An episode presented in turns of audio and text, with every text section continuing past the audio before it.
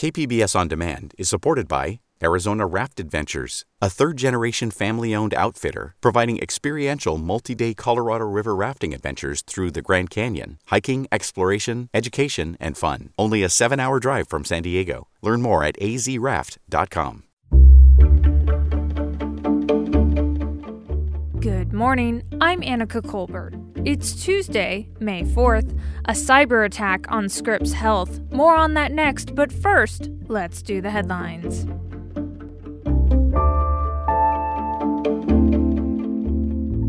County public health officials say three COVID 19 vaccine sites will start offering evening hours. The sites are in Oceanside, Chula Vista, and El Cajon. The sites will have both Pfizer and Moderna vaccines, and you don't need an appointment to go.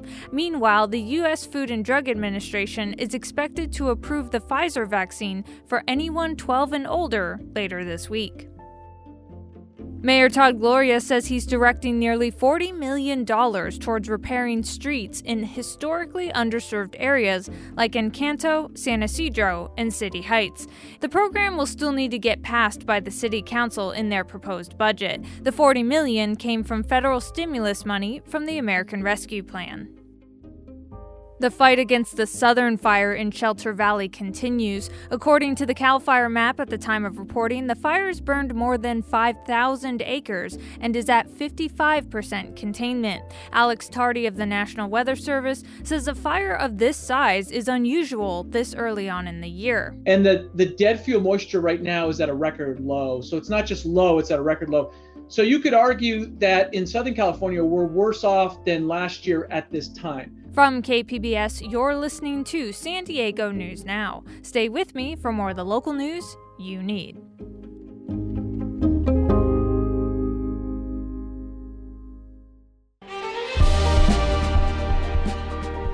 Hi, I'm Bill Hoehn. And I'm Ted Hoehn.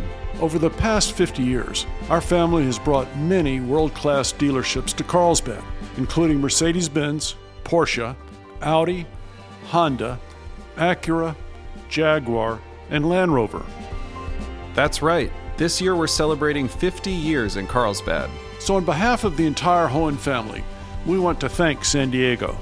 Throughout the years, we've taken tremendous pride in meeting and even exceeding our customers' automotive needs. We value the relationships with our clients and look forward to serving you for years to come. We invite you to visit one of the Hoehn Carlsbad dealerships or hoehnmotors.com.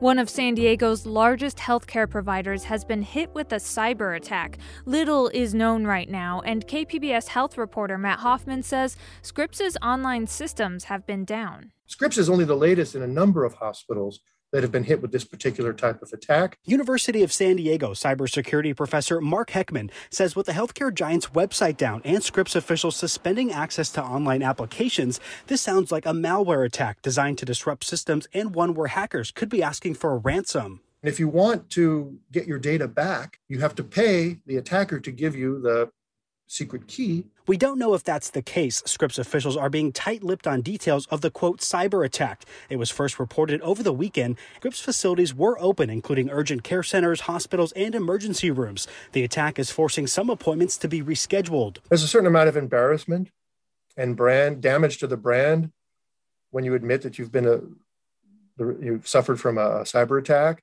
Heckman is speaking generally and says it could take weeks or months to investigate the hack. Scripps officials say they have teams working around the clock to, quote, resolve the issues, saying the proper authorities have been notified. Organized crime in cybersecurity is very, very well organized and very lucrative. And uh, there are people whose jobs who make money by finding vulnerabilities in systems. There's no telling how long a forensic investigation will take or what the impact is yet aside from those rescheduled appointments. Heckman says hospitals are becoming prime targets for attackers. The value of a medical record is is many, many, many times greater than that of a, of a stolen credit card, for example. It's unclear if any data has been compromised, and Heckman says if that turns out to be the case, Scripps will likely notify individual patients. And that was KPBS health reporter Matt Hoffman.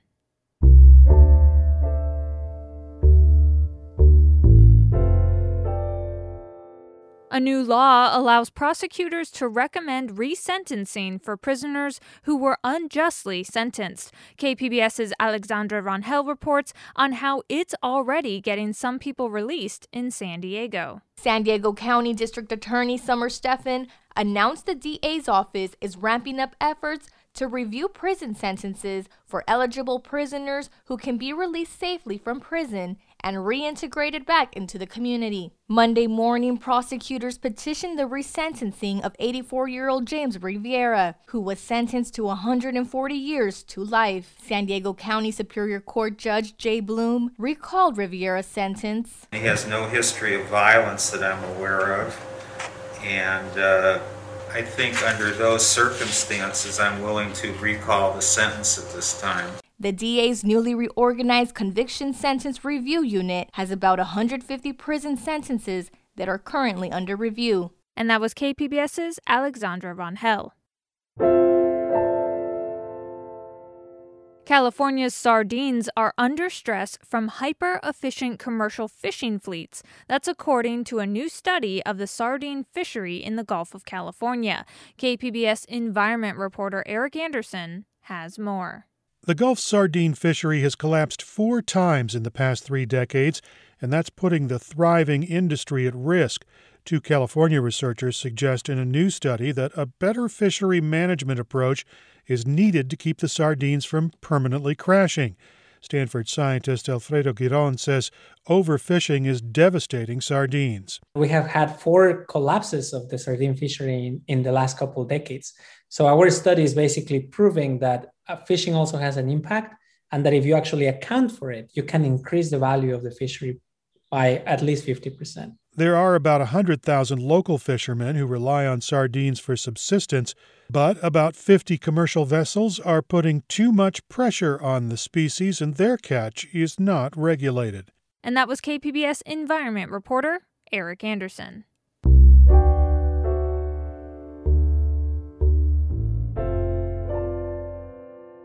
A collection of ambitious and progressive bills from California's youngest lawmaker stalled last week in the state legislature. Cap Radio's Scott Rodd says the proposals brought out tensions between Democratic lawmakers. 25 year old Assemblymember Alex Lee earned the backing of Vermont Senator Bernie Sanders in last year's election. He wasted little time introducing bills to create a single payer healthcare system, ban political contributions from corporations, and levy a wealth tax on the richest Californians. But they're all off the table for now. I'm open to all the changes, I'm open to the feedback, but my fellow lawmakers have to have the courage to try things that make themselves uncomfortable. If we are really to rebuild a system that is very, very broken, we have to start somewhere. Lee argues many Californians want more progressive policies. I did not come to Sacramento to bet on the easy winning subjects. We need systemic wholesale change. He plans to reintroduce the bills with some changes next session. And that was Cap Radio's Scott Rodd. Coming up, the military is changing up their bases to respond to climate change. We'll have an American Homefront Project report next, just after the break.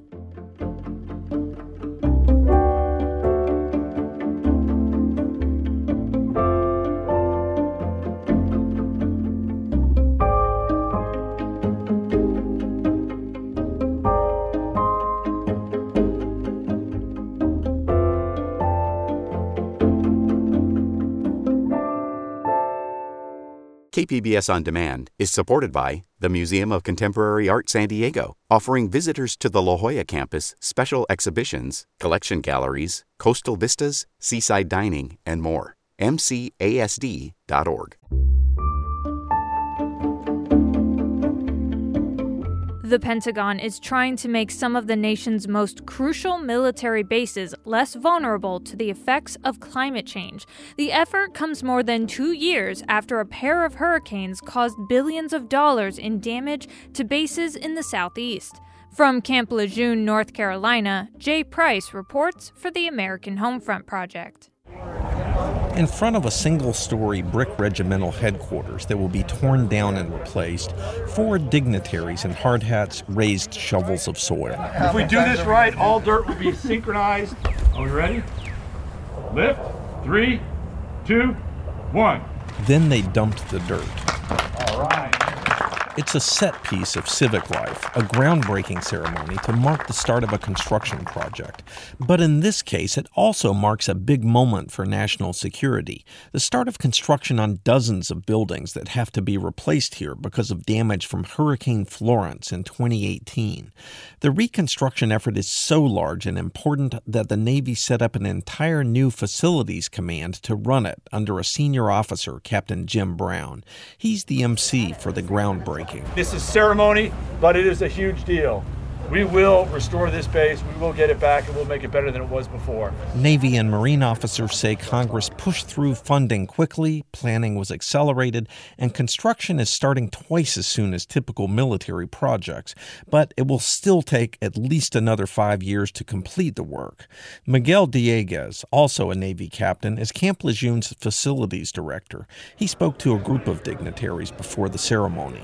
Hurricane Florence, uh, I like to say, exposed the soft underbelly of our infrastructure here across the three Marine Corps installations in North Carolina. The hurricane was unusual in that it not only was powerful, but it moved slowly and carried an extraordinary amount of water. Its high winds damaged the roofs of hundreds of buildings at Camp Lejeune and the New River and Cherry Point Marine Corps air stations. Then the storm sat over them for three days, dumping an all time record of three feet of rainfall. It poured into ceilings and inside walls and flooded interiors. Again, Captain Dieguez. The oldest and kind of most vulnerable part of our infrastructure uh, that dates back to the 40s and 50s was really susceptible to the winds and the rain that happened. The startling amount of damage here and billions of dollars more from another hurricane the same year at Tyndall Air Force Base in Florida led the Pentagon to retool its construction standards to better take into account the increasing risks from climate change. Dieguez said the new structures will be built to better withstand storms. Getting the ability to rebuild the infrastructure so that going forward, when a storm like this happens again, and it's only a matter of time, the base is better postured and more resilient. And the main Marine headquarters for East Coast Infantry units, which is on the waterfront, will be relocated to one of the highest points on the base. Uh, we can't really wall off water. Um, so it is uh, refreshing to hear that Camp Lejeune is looking at moving uh, some structures inland.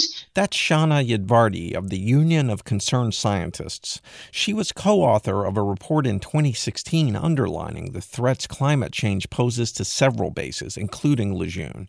Yadvardi said it was heartening when Secretary of Defense Lloyd Austin called climate change an existential threat to U.S. national security, signaling a new level of seriousness in the Pentagon about climate issues. Experts have long warned that many coastal military bases are vulnerable to the sea level rise and increasingly numerous and more powerful storms triggered by climate change. A Center for Climate and Security report issued just months before the storm hit Lejeune had highlighted risks there. Among other things, it recommended significant upgrades to the base's utilities to make them less vulnerable to storms and flooding. Dieguez said those are among the improvements now planned. And that was Jay Price reporting from Camp Lejeune. This story was produced by the American Homefront Project, a public media collaboration that reports on American military life and veterans. Funding comes from the Corporation for Public Broadcasting.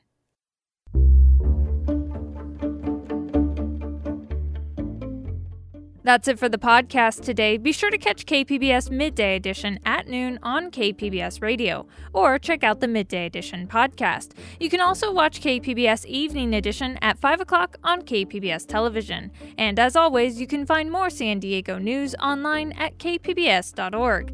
I'm Annika Colbert. Thanks for listening, and have a great day.